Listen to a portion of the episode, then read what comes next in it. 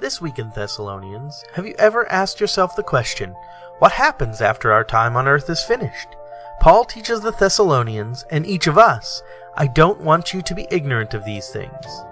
Please open your Bibles and your hearts as we continue our series, Thessalonians. All right, First Thessalonians chapter 4. Um, if you're new with us, we've been in a series called Thessalonians. The first two weeks, uh, we really talked about community. Paul's writing a letter to the church in Thessalonia. It's called the Church of Thessalonica. And he's writing this letter because Paul, uh, he, he came to Jesus. He was actually one of the religious leaders. Uh, he was very, very harsh on the church. He was one of the uh, people that had Stephen stoned in the scriptures. You'll see that in, in Acts. Um, and Paul came to a point where he received Christ. Actually, Christ talked to him verbally from the clouds. I mean, he spoke audibly, and not only he heard it, but the people that with him were heard it, and he blinded Paul uh, purposely because he was a he was a very uh, aggressive man when it came to the church, and so he was blinded for a season. Uh, and then when he went and, and got discipled and really received salvation, God opened his eyes again. And ever since then, Paul has been on a on an amazing mission to plant churches. And this is what Jesus told him Paul, I want you to plant churches in the cities and Gentile cities and cities outside of Jerusalem. Uh, he was a Jew. Paul was a Jew, so he understood the Jewish culture. He understood uh, Jewish teaching. He knew the Old Testament really well. Uh, but he was also one of those guys that kind of preached but didn't live it. Uh, so he would preach the scriptures of God, but then he would really uh, be very, very harsh, especially on Christians. And so, uh, so Paul met Jesus, had a had a transformation, gave his heart to the Lord, began actually being the church instead of persecuting the church. Then he became the church, and he planted on a second missionary journey a church in Thessalonica, and that's where we get the book of Thessalonians. Thessalonians is, was written to a church of Thessalonica. Now, Paul, uh, he was there on a second journey. He planted the church, but then he he he kept uh, continuing his mission. He's actually writing a letter from Corinth to the church of Thessalonica. And so he doesn't have Facebook or Twitter or those kind of things. So he, he literally would handwrite a letter and send it through his disciples to the church. And sometimes, if you've never read the Bible, actually the New Testament, uh, there's the Gospels and then there's the epistles. Uh, there's the Gospels and the Acts of the disciples. And, and then you read the epistles. Now, all, most of the epistles are written by Paul. 80% of your New Testament is written by Paul. And uh, he's writing to churches. Corinthians is written to the church of Corinth. Philippians is written to the church of Philippi. Uh, Thessalonians written to church of Thessalonica. So you see, he's writing his letters as the apostle of the church, encouraging them, sometimes correcting them, many times correcting them, or he's bringing truth uh, to whatever's being spoken in the culture. He's really helping the church in these moments. Uh, and that's where we're at in the church in Thessalonians. And the first two weeks, we really talked about community, how important it was for that godly wisdom, that godly counsel from Paul to the church, but also how important it is from Paul that the church, that their faith and their love and, and what they're doing, how much it encouraged Paul. Uh, so that community, the church, the body, us being united together through Christ is so important. And we covered that in, in the first two weeks. So if you missed those, you can catch those online on our website at westridge.cc. They're free to download or stream or, you know, uh, however you want to watch those or, or audio, whatever you like. Uh, but you can catch up with us there. But today, we're going to talk about something that is uh, so powerful. Uh, in fact, uh, I don't know if you know this or not. There's there's a lot of different religions out there, and so when I when I came to the Lord, one of my struggles was is how do you know which one's right? And so I went through a season of really studying different religions uh, and really looking at them, and a lot of them really uh, logically checked themselves out for me. Uh, when, when you look at like Buddhism and Hinduism and, and all of those, they really just didn't make sense to me. I didn't want to come back as a cow or a tree or anything like that. I would just rather prefer not do that. Um, but for me, that there were some logical things that just didn't line up, and it just didn't seem natural. And uh, so, uh, anyway, so I started studying, uh, is, you know, Islam and Judaism and Christianity were the three that really were were pretty close, but had a lot, a lot of differences. But the major difference between those three is Jesus. Uh, really, that's the separator between Christianity, Judaism, and Islam is Jesus. And what I found in Christ was is that he was so uh, a he he rose from the dead. Nobody else can claim that. Uh, I mean, there's, there's a lot of things that you read in religion, but Jesus separates himself in so many ways, and what he says comes true. And so that's really why I found myself as I grew in my relationship with Christ is, uh, here's a guy that he never sinned. Everything I read about him is powerful. Uh, he's a man. He is God, but he's also came down as a man and lived like us and did it right. He didn't mess it up. Now, I, I don't know about you, but I can't say that. Uh, you can't either, by the way. But none of us can say that, right? Uh, but I see that Jesus, I see that he's doing miracles. He's doing all these great things. There's nobody in history that has done what Jesus has done as a man And then on top of that, as God, to see him do even more and the way he blesses each one of us uh, really transformed me. And like Paul, I had a conversion moment as well. Um, so in Thessalonica, or in Thessalonians, Paul's actually talking to the Thessalonians, and he's really telling them about an important topic. But what I want you to know is, what I want you to have hope. And if, if you're a believer here today, uh, you're with me. But if you're here today and you don't believe in Jesus, maybe you're here for whatever, someone brought you, someone dragged you here. Uh, maybe you're here just because life stinks right now and you feel like you need to be in church. You don't know why, but you're here. Uh, there's purpose and, and, meaning for that. But I want you to know uh, that Christianity is the only religion you're going to hear uh, teaching like this. This is the only place, this is the only book, and the Bible's not just a book. It's not like a novel that you read today that you pick up at Barnes and Noble. Uh, that many of us don't do that anymore. We, we read on Kindles and all that other kind of stuff or audiobooks. But, um, but the Bible is alive. This book is alive. It never stops. The Holy Spirit keeps revealing through the scriptures Christ and his heart and his life. And it, it just really is powerful. And I know many of you have this testimony where you've read a scripture and at one time in your life, it meant something, and then another time in your life, it meant even more. But it's the same scripture, but it came alive in a different way. The truth is still the same, but it really touched you in a different way. And this is what the Bible does. This is what Jesus does. It's His Word. And this is what He does through His Word. Now, the, the main thing that Jesus talks about, that no other religion talks about, no other religious leader talks about, is this. What happens after death? Not only, uh, and that's an important question. I think we all have that question. But the one thing that Jesus really speaks about is how you can be saved. And every other religion is based on works. Yet no other religion can tell you how many works you have to do to gain salvation. And yet all those other religions, you can't really have salvation because you never know. You're really dependent on a man to tell you what you think, and then it always keeps changing. The, the bar keeps moving. Jesus is the only one says, this is how you're saved. It's only through me. I am the way, I am the truth, and I am the life, and no one comes to the Father except through me. There's no other way to have eternal life except through Christ. And he said, I'll prove it to you. You'll kill me. You'll hang me on a tree. I'll die. You'll put me in a grave for three days. And then I'll get up again. Not only will I get up again, but I'm going to appear to you. For 40 days, he appeared not just to disciples, but to thousands of people, to people that hated him. He appeared to them. And then he ascended. Jesus isn't dead. He's alive. And then he ascended into heaven after 40 days, and he's ruling in heaven at the right hand of the Father. And when he got to heaven, when he got to the Father, he sent the Holy Spirit to those who believe. He sent his Spirit to us. And that same spirit that raised Christ from the dead now lives in us. Listen, this is the only place you're going to find truths like that. This is the only person. Jesus is the only God that will give you such fundamental truths. And he doesn't just stop there. There's things that haven't happened yet. There's questions that you might have. Well, how do I know that I'm saved? Well, Jesus tells you it's only through me. It's by being a follower of Christ. Not just word, not trickery, not trying to sneak your way in. That's not what it's about. Jesus won't be fooled. But you will be a follower of Christ. He's the Lord and we will follow him. Jesus says, I'll know you love me because you'll follow my teachings. This isn't legalism. This is life. God's word is a blessing. It's not a hindrance. It really is good to us.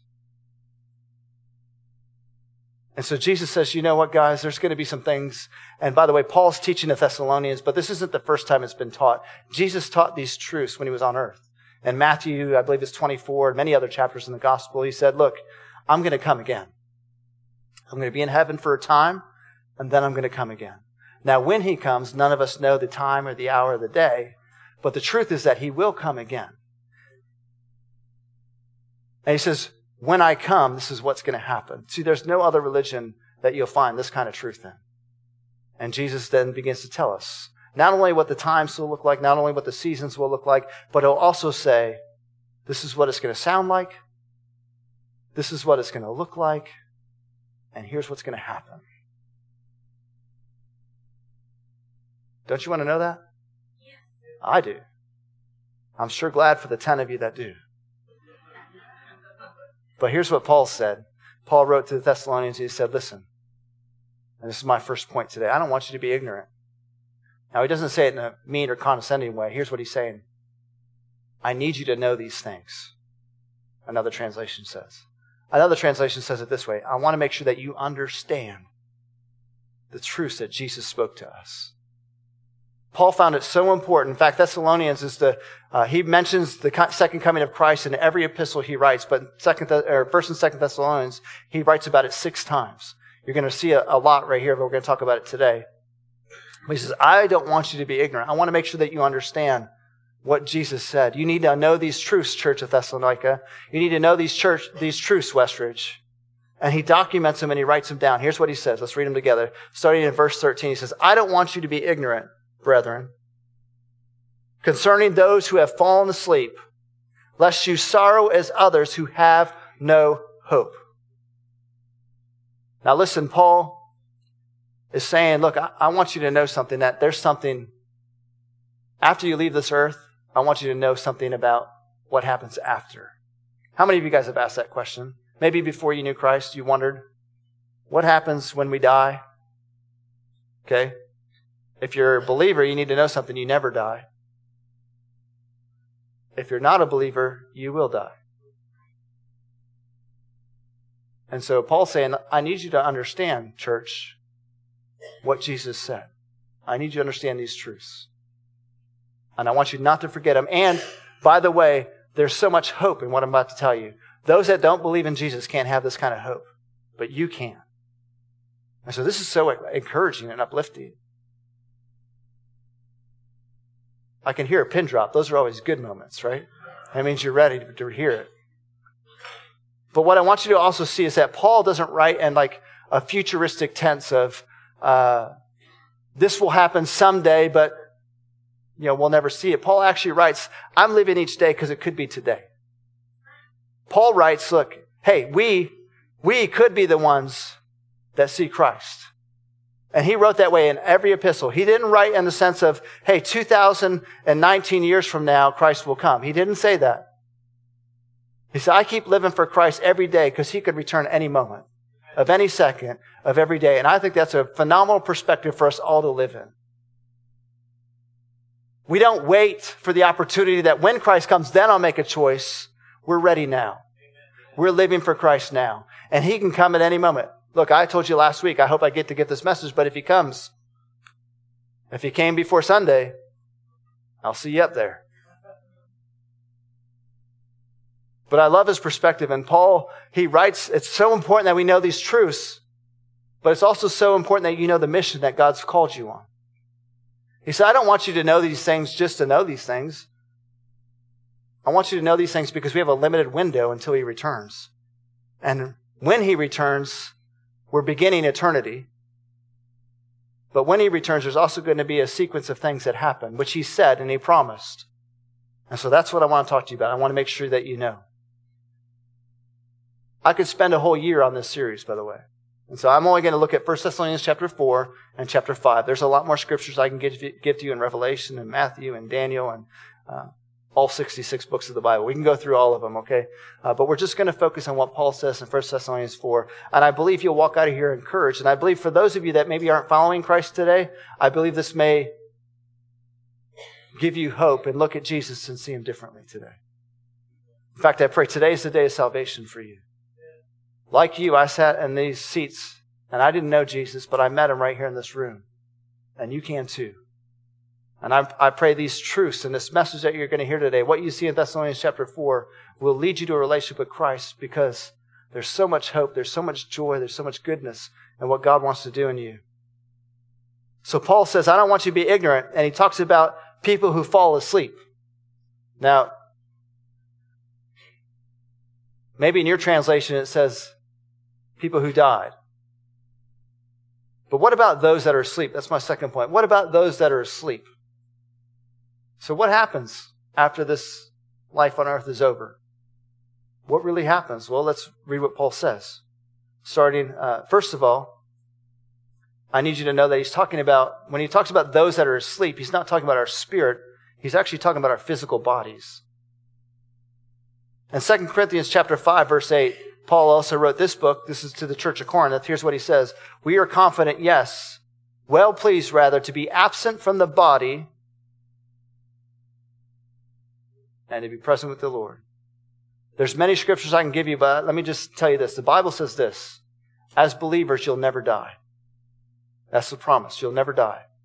Now we all worry and fear death, but the truth is you're never going to die. The moment you're done here, you're in the presence of Jesus. Your spirit automatically goes to Christ. There's no purgatory, another message. I'm just telling you. Many of you come from a Catholic background. There's no purgatory. You won't find it in the Bible. You go immediately from earth, your spirit goes immediately from here to Christ. There's no death. Now, your body, what happens to your body? Well, some of us will bury it. Some of you may want to have it burned.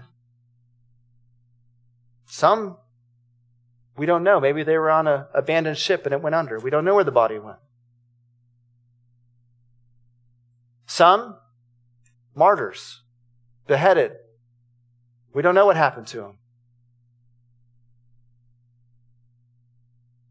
So then what happens? Paul says this in 1 Thessalonians chapter 4, starting in verse 14. Let's read it together. I'm going to read out two different translations. Let me read it to you first. I like the idea that your body's asleep because, because it means for a season it's resting. But then the miraculous will happen. So kind of look at these verses from this perspective, and then I'll read it out another translation that helps you.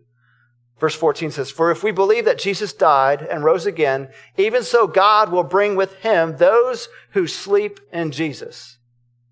For this we say to you by the word of the Lord, that we who are alive and remain until the coming of the Lord will by no means precede those who are asleep. For the Lord himself will descend from heaven with a shout and with the voice of an archangel, with the trumpet of God, and the dead in Christ will rise. Everyone say, first. Let's stop there for a second. So, what happens to those that are asleep? Let me read this out of another translation. For since we believe that Jesus died and was raised to life again, we also believe that when Jesus returns, God will bring back with him believers who have died. We tell you this directly from the Lord. We who are still living, when the Lord returns, will not meet him ahead of those who have died. For the Lord himself will come down from heaven with a commanding shout, with the voice of an archangel, and with the trumpet call of God. First, the believers who died will rise from their graves. Let me show you another shadow, or let me show you another promise from Jesus. When Jesus rose from the dead and they went to the tomb, where was the body? Where was the body? Gone, wasn't it? They went in expecting to see a dead body. And they went into the tomb and the body was gone. And then Jesus, resurrected, was his body different? Yes, it was a glorious body. It was different. But could they recognize it? Absolutely. Jesus said, Put your hand in the. Come on, disciples, put it there. Thomas, put it there. So they recognized Jesus. But the body was different. There was a, there was a glory to it that was different. But he resurrected, and Jesus is God and appeared to them as God in a resurrected body. And so, in the same way, when our time on earth is finished, your spirit will be with God, and your body will remain. It will remain asleep.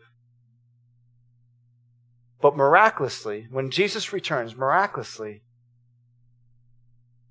those that were asleep, those that are alive on Christ will remain, but those that have passed, those bodies that are laying in the grave, imagine that. How many bodies are all over the universe right now, all over the world, in tombs that have been burned in the bottom of the ocean, right? When I, last year, my uncle passed away and, uh, he, he was cremated. and We took his ashes, uh, and there was a place that meant a lot to our family. We took him there. It's Russell Island. It's up in Michigan. And we took his ashes and we spread them all over the water. Now I don't know where those ashes went. Fish could have ate them. They could have went to the bottom. The wind could have taken. I don't know where they went. But let me tell you something. God is so powerful and so miraculous that He has the ability to take whatever happened to our bodies, He can bring them all back together. All the pieces can come back together. There's, you know, there's a, there's that verse in Ezekiel that says all the bones, bone to bone will come together. The dead will come to life.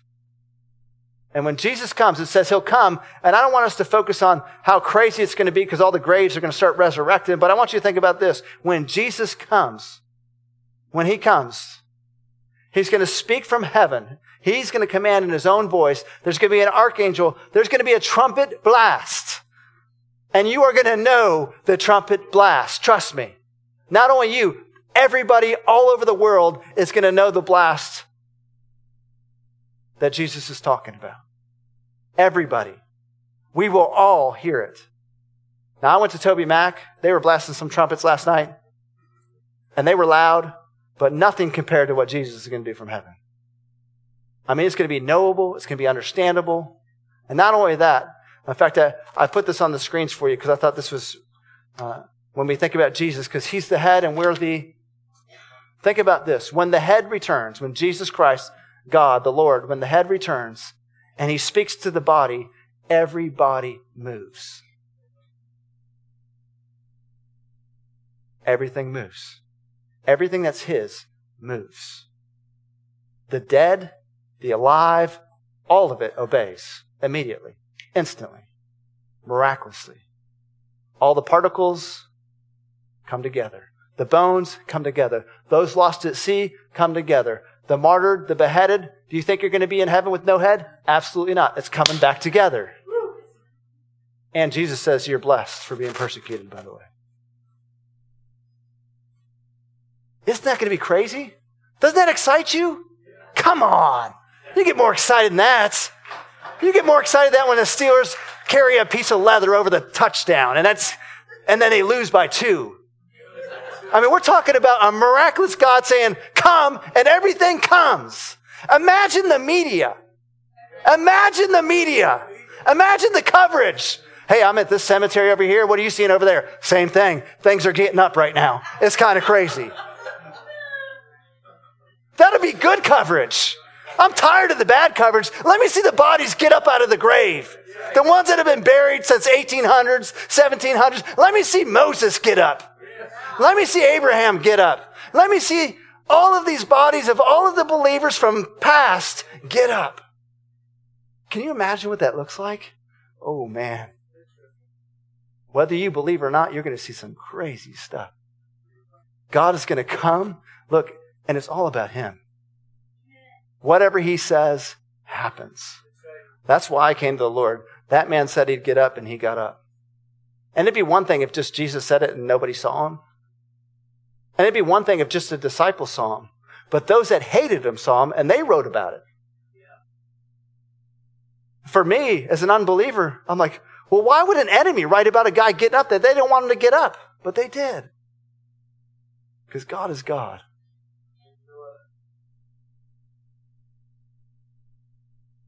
So, what happens when you fall asleep? There's going to be a time when Jesus comes. And that dead body that's in the ground. And I only say dead because your spirit's alive. You're alive. But the flesh, the tent, is dead. And just like Christ resurrected, you will resurrect. And that body's going to get up. That body's going to get up and it's going to meet Jesus in the air. I'm thankful I know Jesus because that would freak me out if I'm just sitting there and a dead body gets up and just lifts up in the air. I tried to think of a visual of how I could do that, but the, the team said, no, we probably shouldn't do that. It's just graves coming out of the graves. And that's just the people that are, those are the people that, are, that fell asleep. When Christ comes, those are the ones that have passed. But what about those that are living? What about those that are alive? Look, I hope it's me. I hope it's you. I pray he comes today. I pray he comes tonight. So what does, what does it say about those that are still alive? Let's read it. Verse 17. Verse 17 and 18, he says this, Then we who are alive and remain shall be caught up together. What does that look like? We shall be caught up together some of you have been dreaming like that as a kid. You'd be like, yeah, I'm gonna, I'm gonna do some one of these. I'm gonna do a flip.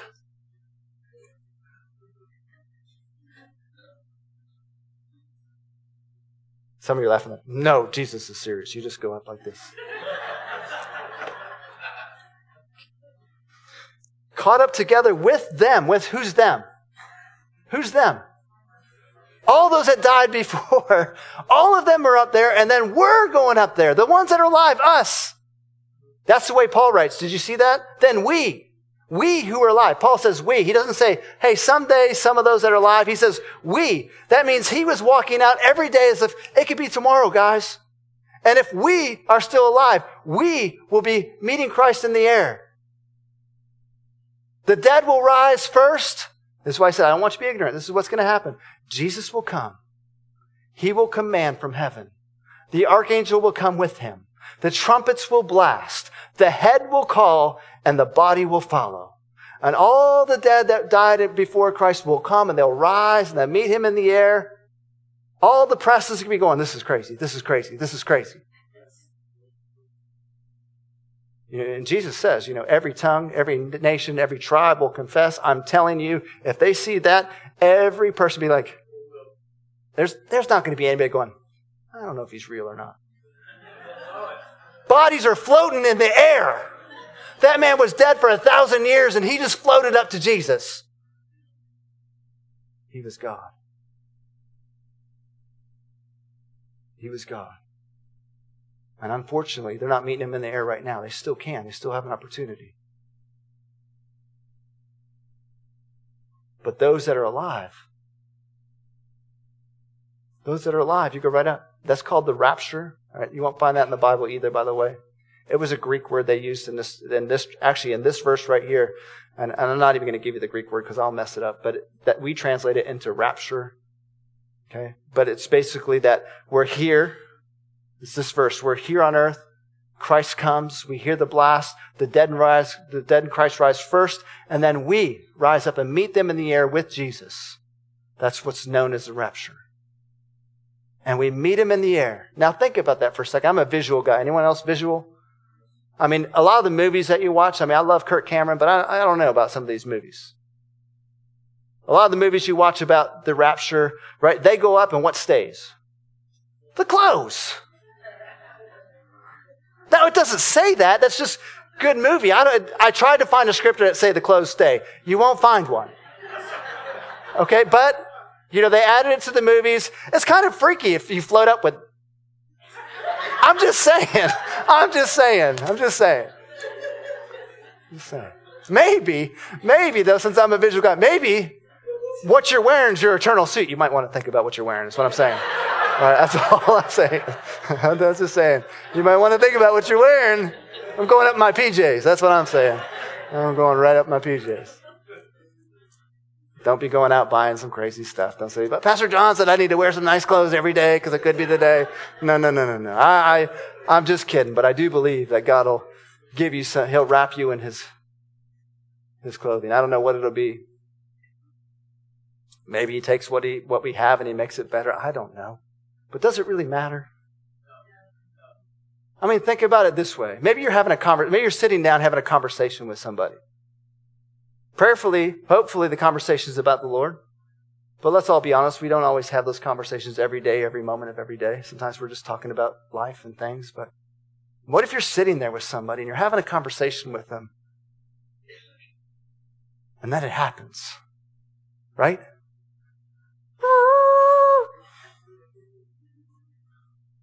And you're looking outside the window.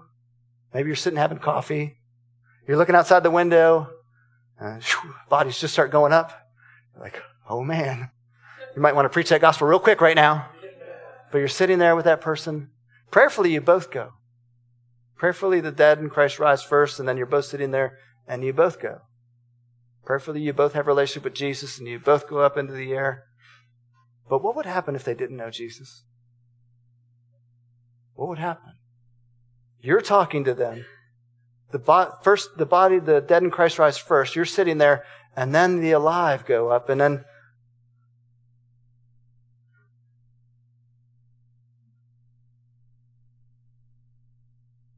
you don't think that they're going to, that person sitting there going to go, oh man.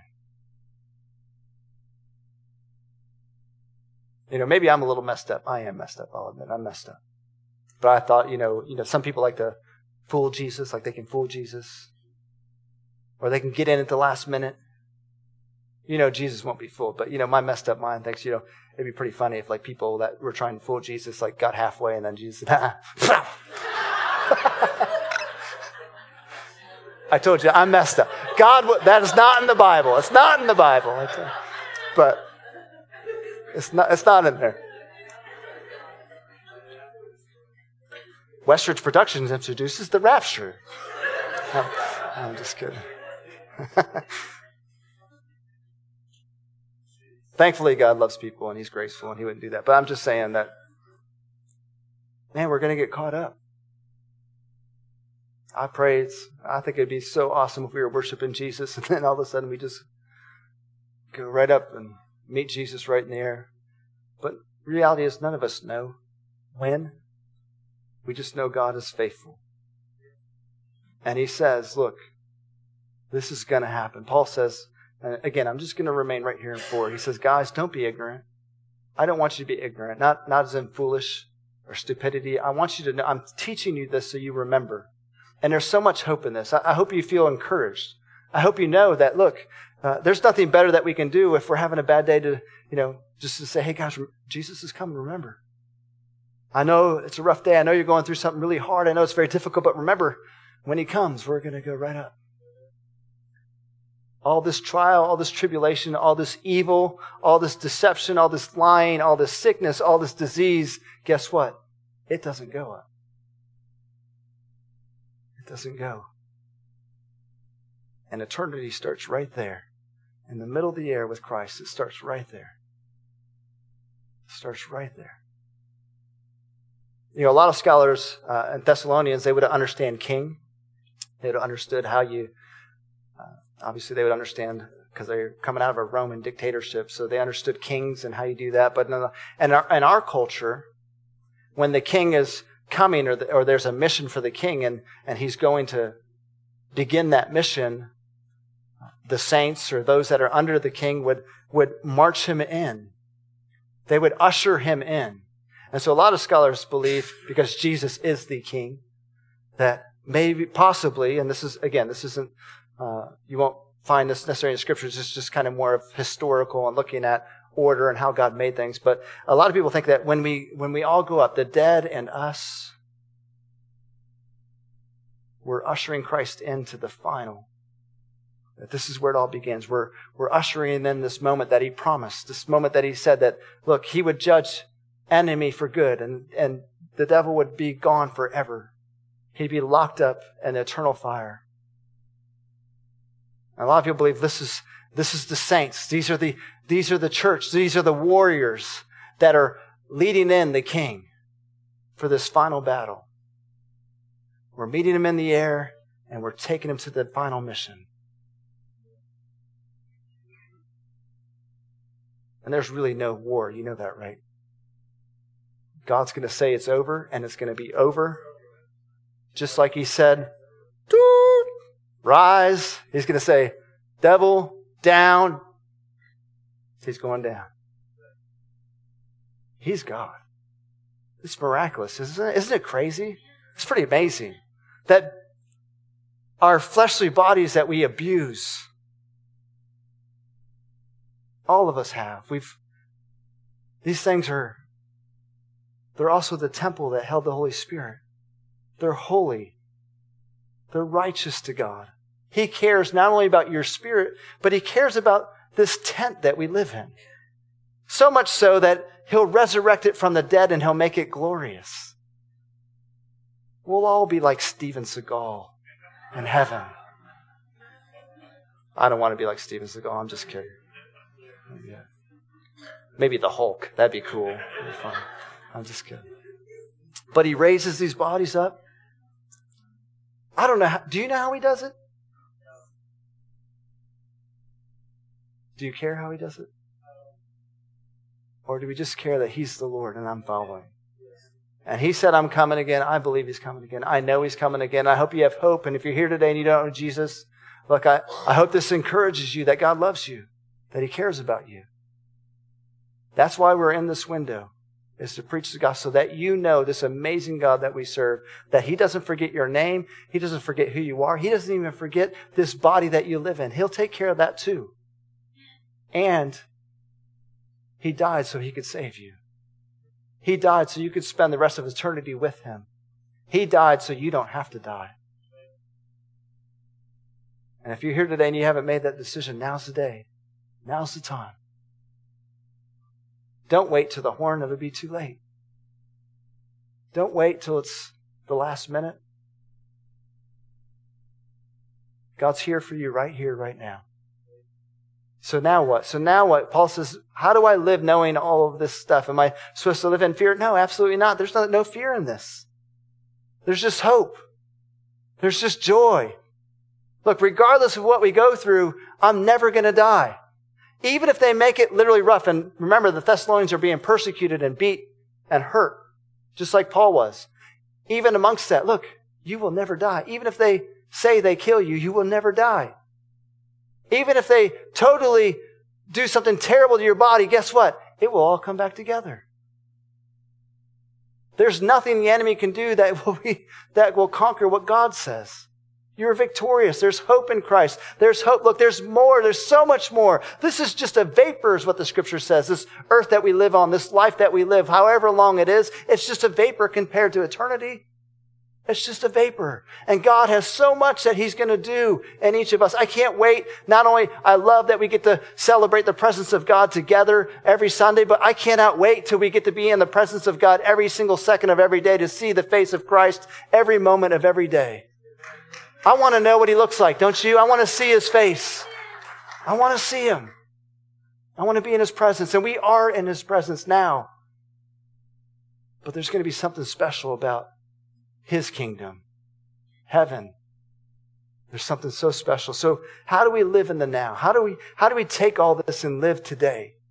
He definitely doesn't want you distracted. He doesn't want you focused on being distracted from the gospel. Jesus said, here's what I want you to do. Go, go, go make disciples. That's what Paul was doing. Go make disciples. But don't be ignorant. No, this is going to happen, but continue the mission because we only have a window that's this long. Until Christ returns, we have an opportunity to share the gospel with as many people as we can. At the end of the day, none of this stuff that you see, feel, touch, or smell goes with you. Only people go with you.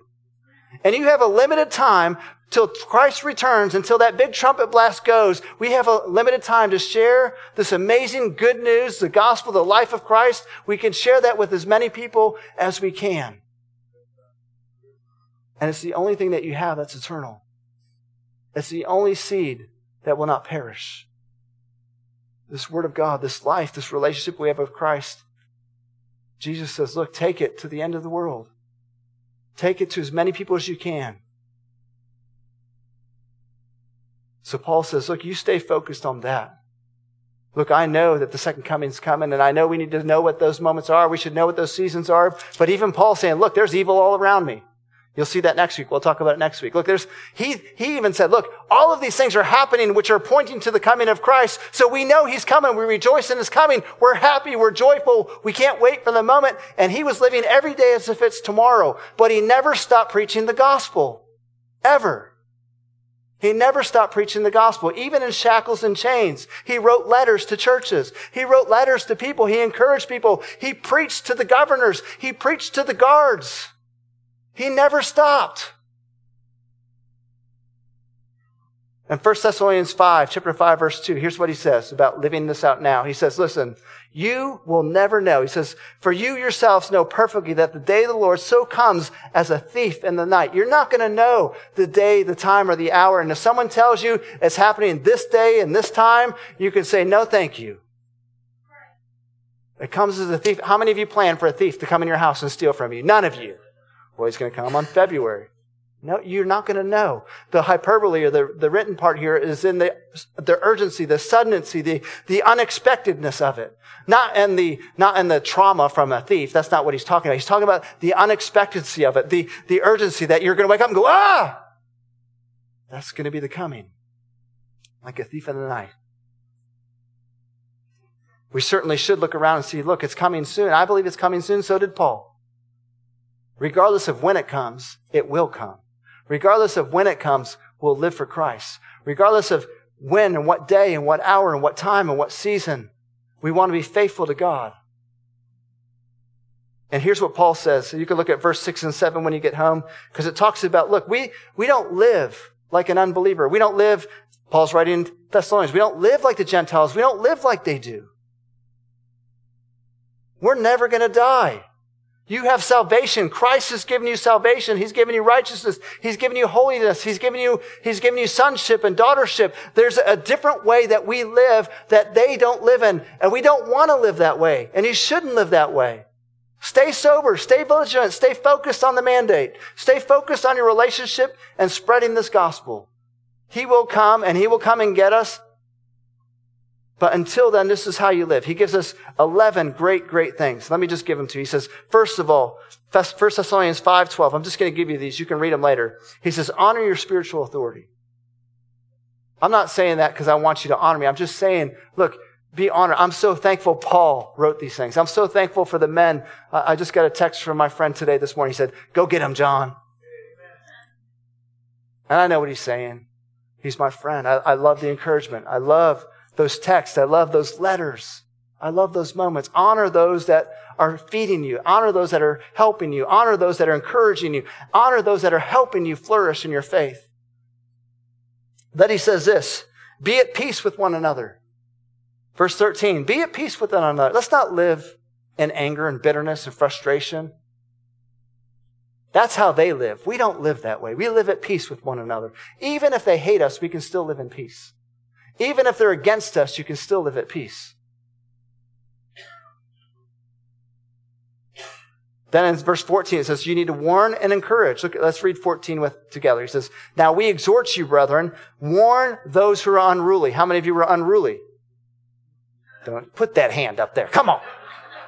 All of us were unruly. All of us needed the gospel. All of us had fallen short of the glory of God. All of us needed somebody to warn us, to give us the truth, to tell us what, what life really is all about. We all needed the abundant life of Christ. We all needed the gospel.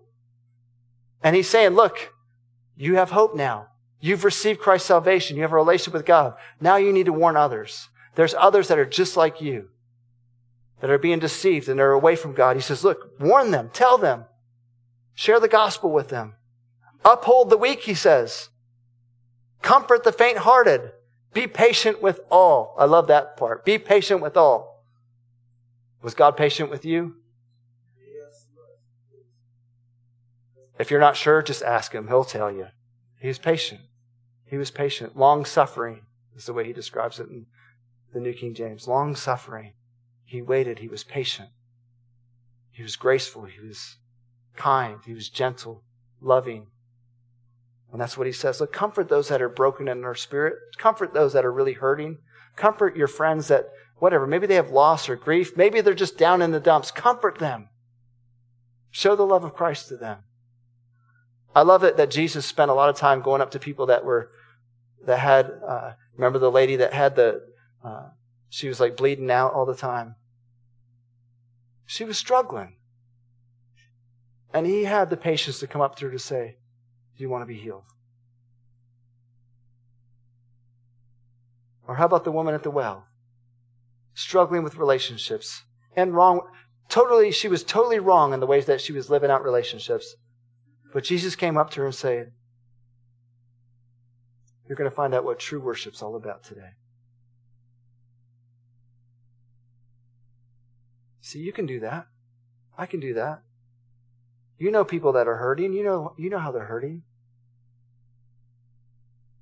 Be patient with them. Comfort them. Uphold them. He goes on to say this. So honor your spiritual authority. Be at peace with one another. Warn and encourage one another. And then how about this one? No one render evil for evil. Even if someone's doing evil to you, don't give him evil back. It says, pursue what is good for you and others. Verse 15. Don't render evil for evil, but always pursue good for you and for others. I've said this many times. It's not that you're a doormat, it's just that you live differently. You live differently. Then I love these next couple verses.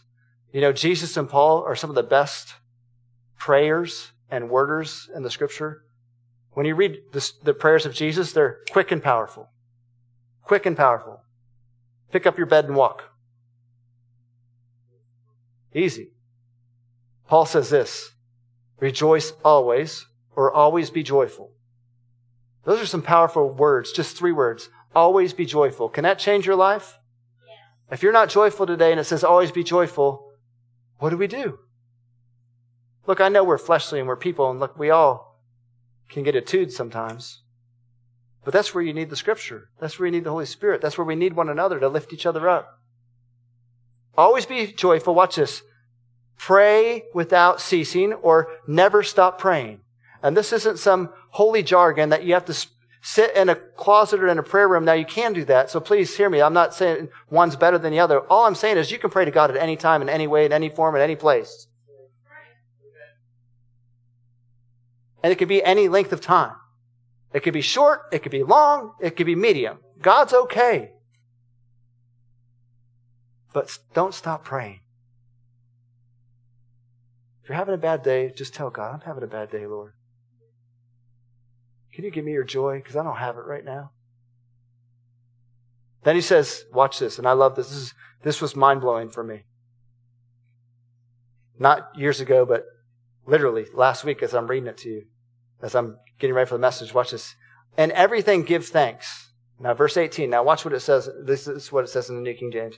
And everything give thanks, for this is the will of God for Christ Jesus in you. Notice it just doesn't say, and everything give thanks, but it tells you, have you ever asked God, what's the will of God for my life? Well, here's, here you go. Here's the will of God. Find something to be thankful for. We are a people of entitlement and we need to stop. Stop complaining because you don't have something and start giving thanks for what you do have. Because God will only give you more if you're faithful with what you're, and this isn't about materialistic collection, having more than somebody else. This is about you having a heart of thankfulness and gratefulness. Because God can't use you in a relationship if you're not thankful for the relationship. If we're just going to complain and gossip about them, God's not going to give you another one because what are you going to do? Repeat the pattern. But if you can find something to be thankful about that person, I'm thankful for her and I'm thankful for him because this is what I love about them. I'm thankful for what they mean to me. The will of God for your life in Christ Jesus is to find something to be thankful for. If you're not thankful, find something. I promise you, you can find something to be thankful for. Be thankful that your eyes open today. Because it's not a promise that you're going to have tomorrow. Be thankful that you have you woke up today. Be th- look, it's so easy to find something to be thankful for, but we become a culture that's so easy to find something to complain about. The will of God for you, listen to the scriptures, the will of God for you in Christ Jesus for you is to give thanks in everything. We should be a thankful people. Don't quench the Spirit, is verse 19. The Holy Spirit. The Holy Spirit inside of you. Don't quench the Holy Spirit. Look, He's the Lord. If we're followers, we don't want to tell the Lord, to stop. If we're followers, we don't want to say, I don't want to hear that, Lord. Don't quench the Spirit. Let Him be the Lord. When you hear God's voice, guess who you're hearing? The Holy Spirit. You're hearing the Holy Spirit. Now, there are times when Jesus speaks from heaven. So I don't want to. If you have that moment, I'm jealous. I'm just telling you. But Paul had that moment. Jesus spoke from heaven and he heard it. There's audible voices from heaven, and that, that's Jesus. But there, most of the time when you hear God, it's the Holy Spirit. Because he lives in you. He's right here. He's guiding you into what? All, all truth. Which means if he's guiding you into truth, what does it mean? You're probably veering away. And he's bringing you back to what the truth is. Now, not all the time, but the, the heart of the Holy Spirit is to give truth, give truth, give truth. Also realize the Holy Spirit always gives glory to who? The Son. Not the physical Son, Jesus. Always gives glory to Jesus. And so when you're hearing God, you're hearing the Holy Spirit. When you're convicted, guess who's convicting you? The Holy Spirit. And that's a good thing, by the way. It's not negative. It's not bad. The conviction is to bless you and to protect you, to keep you away from harm, to prosper you, to bless you. Conviction is a great thing. That's the Holy Spirit. So don't quench the Holy Spirit. Watch this. Don't despise prophecies. Don't despise prophecies. What's prophecy? Prophecy is simply encouragement. It's affirming what God's doing in you. Somebody's speaking life over you. Someone's speaking God's best for you. But it's already affirming what God's doing in you. Uh, uh, you already understand. You've already started to understand this is what God's doing, but they're affirming. And you know, sometimes it could be earth shattering, but usually prophecy is encouraging, it's uplifting, it's blessing. Don't despise prophecy. Don't despise somebody speaking the word over you. Don't despise somebody pushing you into more of God. Don't despise someone saying increase and abound like we learned last week. Don't despise somebody blessing you and, and speaking a word over you. And then the next question may be, well, how do I know? Well, that's what number 10 says. Test all things. Hold fast to what is good. Prophecy is a great thing, especially when it's from God. And I believe we've got some of the best, best, best people and, and prayer teams and altar teams, kingdom life teams. We've got some of the best. And I, I believe they've spoken many prophecies over many of you. Look, but I also understand we're men. I've gotten bad prophecies. Anyone else got bad prophecies? Prophecy should be encouraging. If they're condemning, they're not prophecy. That's why it says test all things. Test all things and hold on to what's good. Well, guess what? There's, there's the Spirit of God and there's the Spirit of evil. So we're to test all things. But don't despise prophecy, especially if it's from God. You hang on to it. You anchor onto it. You hang on to that word. Write it down. Put it somewhere. Or maybe you're just, you've heard it before, but then you come up here for prayer and someone reminds you. Look, hang on to that. Finally, abstain from every evil, is what Paul says. So how do we live in this world? We honor spiritual authority. We be at peace with one another. We warn and encourage others. We make sure we don't render evil for evil, but we pursue what is good for you and for others. We're always joyful. We never stop praying and in everything we give thanks. This is the will of God in Christ and you. We don't quench the spirit. We don't despise prophecies. We test all things. We hold on to what's good. We abstain from every evil. That's what Paul says. Man, that's how, that's how you live until he comes. That's how you live until he comes. I'm so thankful he makes it practical, simple, well, simple and understanding. But that's for you, church. He's coming again. Do you believe it? Well, let's stand. Let's stand to our feet. Is my worship team here? We're in trouble. They're coming. They're coming. I'm just kidding. Let's pray. Let's pray. This song's going to mean a lot more now that you know the word. You're going to love singing this song, but let me pray for you. Jesus, we thank you for the church.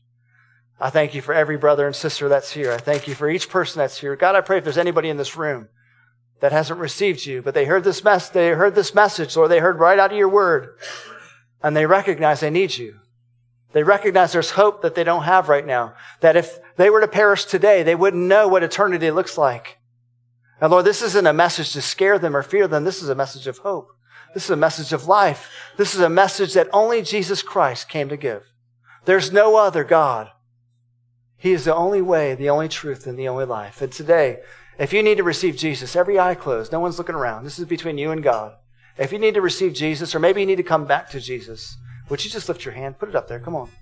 Be brave. I see it. Come on. Anyone else? You're not alone. Put your hand up there. I need Jesus today. I'm giving my life. Today's the day of salvation for me. Thank you. Anyone else? Anyone else? Lord, I just thank you for all these decisions, all these hands right there in your own words, to say, Jesus, I'm making you Lord of my life. Forgive me. I repent of my sins. I'm, I'm sorry I waited this long, but I'm here now. And I'll follow you for all of my days. Lord, I look forward to the day that you come again. God, I've got a new hope. I've got a fresh insight. And Lord, thank you that your word changed me today. In Jesus' mighty name, everyone said, Amen. Amen. Let's worship together. And uh, look, I, I love this song, and this is going to bring whole new insight because you just read the scripture. Now you're going to sing the scripture. All right? Let's worship together.